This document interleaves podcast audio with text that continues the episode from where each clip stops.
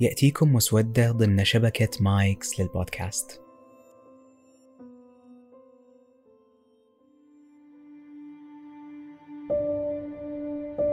أهلين.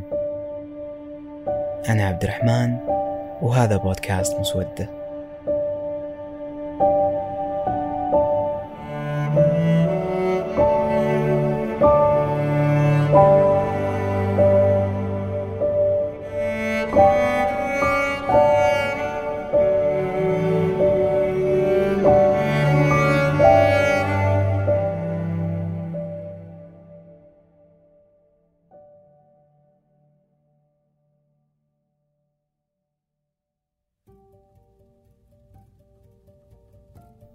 السبت 24 أكتوبر. 27 أكتوبر. الخميس 28 أكتوبر. الأحد 21 نوفمبر. الساعة الثالثة فجرا.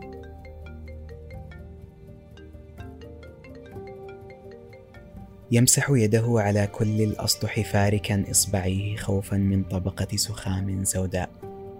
تفوح منها رائحة الاختناق والموت. يركض ويلتف حول عنقه أطراف ثوب شبح يلاحقه يركض ويركض في نفقه المظلم آملا أن يكون آخره نورا أو بعض نور. كيف ممكن يكره الإنسان رائحة محددة؟ مكان معين. كيف يتجمد في لحظة واحدة من حياته ويقول ما في مفر هذه أتعس اللحظات وأسوأها. وكيف كان عنده زاوية يحس فيها بالأمان لكن فجأة يخسر كل شعور حس عندها بالطمأنينة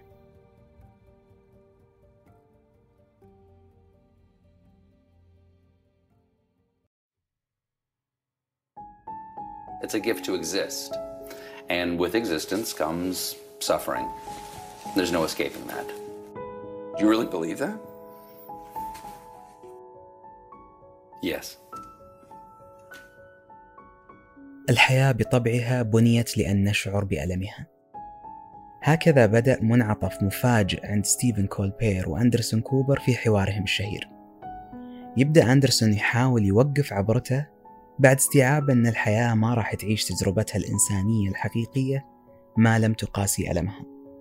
وما راح تعرف السعة ما لم تقاسي الضيق. وبتكون حالة سعيك مقرونة برحلتك مع أضداد الحياة وما بينهما. One of the things my mom uh, would often say is that uh, she said, you know, I I, uh, I, never ask why me, like why did this happen to me. She would always say, uh, why not me? Why why would me be exempt from sure what has befallen sure everybody, countless others over over over the centuries, and and I think that that's another thing that has helped me think, yeah, of course, why not me? Uh, this is this is part of of of being alive. I mean, this is uh, the suffering is the you know sadness, suffering. These are all you, you know it's you can't have happiness without having loss and suffering. يعني تيجي صورة الحدث كذا غصب عليه فجأة هو جالس يشوف مقطع من الحدث اللي صار واحدة برضو من الأشياء أنه يبدأ يتجنب أي شيء له علاقة يعني مثلا لو كان مثلا في بيت معين في حي معين يحاول يتجنب إنه يروح الحي. يحاول مثلا لو كانت في أصوات معينة هذاك الوقت يحاول.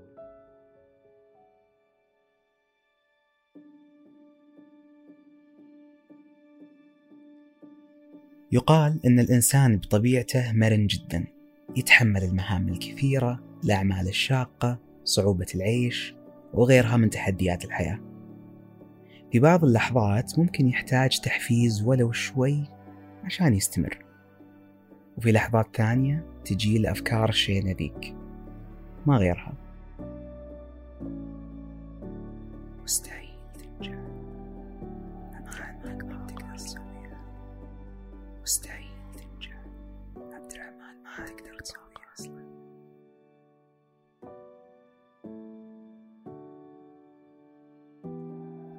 هل دائما بنحتاج هذه الرحلة المتكررة من الإحباط حتى التحفيز؟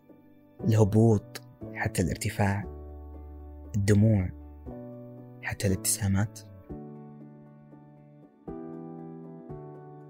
مقاساة المعاناة جزء من التجربة الإنسانية على اختلاف شدتها ووطأتها علينا حتى توقيتها ممكن يكون عامل مؤثر فينا وسياق المعاناة نفسه في حياتنا قد يكون معاناة ثانية تماما ممكن تتوالى عليك الصدمات ورا بعض وتتركك بشعور قد يكون مزيف. إن لا يوجد حل وما في أحد يقدر يساعدني. حتى أنا ما أبي أتعب نفسي أو أساعد نفسي. وهنا يجي خبث المرض النفسي. يعطيك تصور خاص فيه عن حياتك. يلف راسك جهة ويضربك إذا حاولت تشوف زوايا ثانية. يشككك في إيمانك بنفسك باللي حولك بقدرتك. بقدرتهم يغذي أبشع التصورات عنك وممكن يجملها في عينك عشان يخلق واقع منفصل تماما عن كل ما هو موجود فعلا في حياتك عن واقعك اللي فيه أشياء فعلا تخدمك أو حتى تضرك. قد يكون الدور اللي عليك بسيط جدا. إنك تدرك وتعرف وتتشرب إنك بشكل أو بآخر راح تعاني.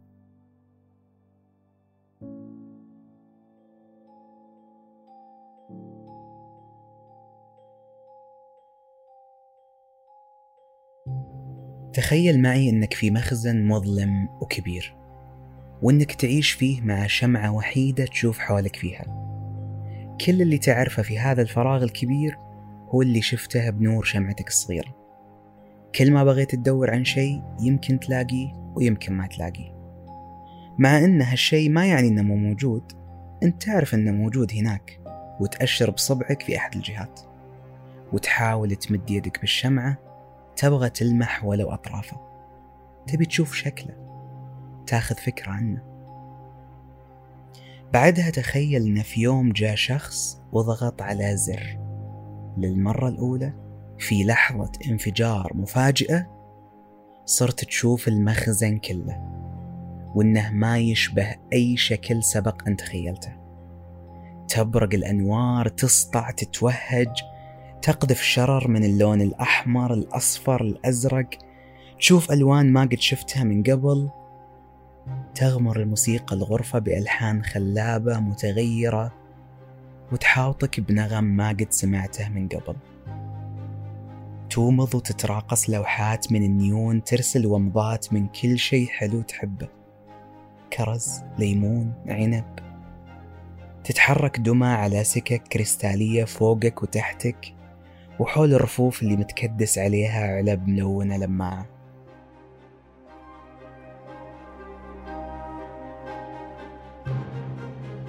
يكاد هذا الشمول التعقيد العمق الاتساع الذي يجري حولك أن يغمرك.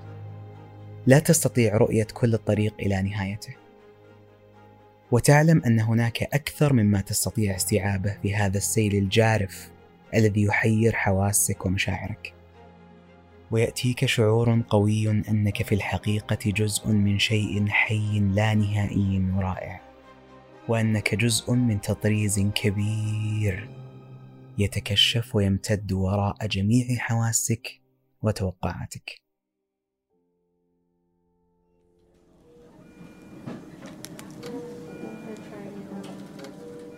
أتيت مبكرا كعادتي وقاسيت ملل الانتظار على مقاعد حديدية باردة في جو المستشفيات المصبوغ بصبغة زرقاء كئيبة. أصبت بالغثيان إثر رائحة المعقمات والضوضاء التي تملأ الأرجاء. أحاديث الناس من حولي. الممرضات اللواتي يركضن بخفة. رنات الهواتف المتكررة. بكاء الأطفال. سعال المرضى. وشبح القلق الذي يحوم في الأرجاء. لم أجد ما أقطع به ملل الانتظار عدا تأمل الرائحين والغادين رجل في الأربعين يستشيط غضبا ويشير إلى ابنه الذي تكسو وجنتيه حمرة محزنة. نتيجة لارتفاع حرارته لأنهم لم يسمحوا له بإدخاله إلى الطبيب حالا وقبل الجميع. أم تمسك بيد صغيرها الذي يسعل بإصرار وتركض بحثا عن ابنها الآخر الذي يلهو ويلعب جاهلا بكل ما يحدث. استرقت النظر للغرفة المجاورة وقد فتح بابها للتو. وخرجت منه أم تحمل رضيعتها وذراعها مدهون بدهان أصفر مقزز. أظنه للحروق. وعامل يجلس بجانبي رث المظهر قذر الثياب وأحذيته ملطخة بطلاء الجدران. يربط رأسه بوشاح صوفي أخضر مخفيا ورم ضرسه ومحاولا التخفيف من ألمه. تمنيت كل التمني أن أعطيه دوري. فقط ليصمت أنينه الذي يقطع حبل أفكاري ويزيد من قلقي واضطرابي وسط هذا الجو القلق المضطرب. مرت دقائق طويلة وأنا لا أعرف تماما ما الذي أرنو إليه من هذا الإسراف في تأمل المرضى بمختلف أشكالهم. كلما غبت في فكري قليلا كلما حاولت التقاط بعض من الحروف التي تسبح بمخيلتي لأكون جملة تعبر عن هذا المشهد الماثل أمامي. تناهت الضوضاء إلى أذني ثانية متمثلة في انات العامل المتقطعه وما إن حان دوري حتى بدوت متعبة مرهقة. قد أعيتني الأفكار وأرهقني طول الانتظار. انتهى الموعد. استقلت سيارة أجرة. اتكأت على المقعد وأسندت رأسي على النافذة. محاولة إكمال تاملي الذي بقي في منتصفه. أتأمل السيارات. أتأمل هذا الجمع الغفير من الناس. أتساءل. يا ترى ما الذي يشغل بالهم في هذه اللحظة؟ ما الذي يسعون إليه؟ أفكر في كل الأمور التي من شأنها أن تضنينا أفكر في اختلافها في تفاوت درجات سخفها أو مرارتها.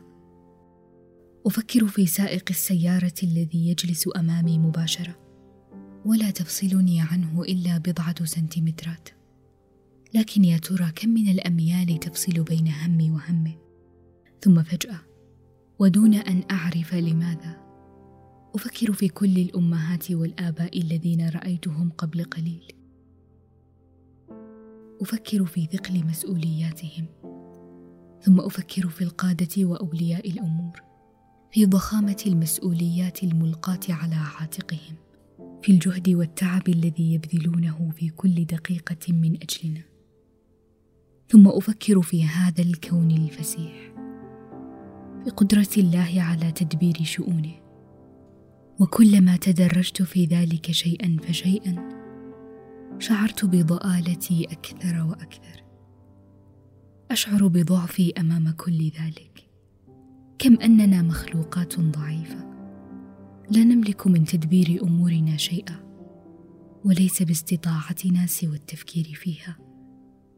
لذلك نسرف فيما يمكننا فعله.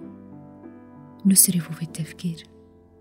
ننغمس فيه تماما وهذا ما يزيد شقاءنا. نفكر في عظم همنا. وكيف أننا نغرق فيه يوما بعد الآخر؟ نفكر في استحالة انتهاء هذا الألم الذي أنهكنا. نحلم بأيام تخلو من مرارة هذا الألم غير أنه من غير الممكن ذلك. شقاؤنا يولد من هذه الفكرة. فكرة الحياة الخالية من الألم. ربما متى ما تخلينا عنه ستصبح لدينا مساحة كبيرة للنظر إلى ما وراء الآلام إلى ما وراء المشكلات إلى ما وراء المعاناة أو إلى ما تدعو إليه. لأن الألم يأتي دائما نداء لشيء ما. الألم مؤشر على أن هناك شيء ما. قد اختل توازنه. فيجب علينا كما يقول مارك مانسون أن نقلع عن فكرة مقاومة الألم. أن نؤمن بأنه جزء لا يتجزأ من الحياة. فالألم هو خيط من خيوط نسيج الحياة نفسه.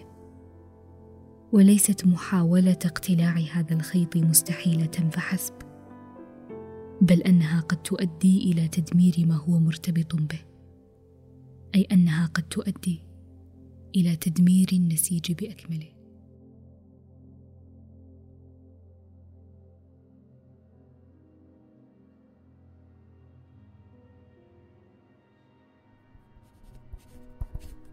عزيزي أنا أما بعد بعد طول وحشة لياليك الأخيرة هل ستكون موجودا في الصباح؟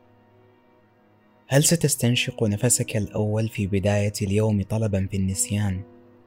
أو محاولة نسيان كل فكرة وكل توقع؟ كنت تفكر استمرارهما إلى الأبد؟ وهل عندك يقين أن تكون النسخة التي تريد؟ لكنك تحتاج نوما عميقا متبوعا باستيقاظ مطمئن. يردد بروسلي جملته الشهيرة. كن كالماء يا صديقي. في كل لحظة سيئة في حياتي كنت أختار التفكير في أسوأ السيناريوهات كنت أقول نفسي إي أكيد هذه المصيبة الأكبر والأقسى والأقوى على مسار حياتي. وأرفض أكون متشكل على اللي أمر فيه. وأخنق نفسي في قالبه حتى أستجدي النفس الأخير. بعدها تفاجئني الحياة أن ما كنت أظنه في يوم شيء سيء هو شيء عادي ويحصل. وإني أملك مرونة في التجاوز والتعلم والتكرار وتركت نفسي بعد كل عقبة بدال ما أرمي حجارة اللوم على نوافذ تفكيري صرت أقول لنفسي لا تنسى تأخذ نفس وفكر بهدوء وشوف كل الزوايا هل ما تمر فيه يستحق ردة فعل منهكة لك ولا لا؟ هل خسرت شيء ما تقدر تعوضه؟ أو أنك اخترت خسارة أغلى ما تملكه ذاتك. طمأنينتها. يومكم سعيد.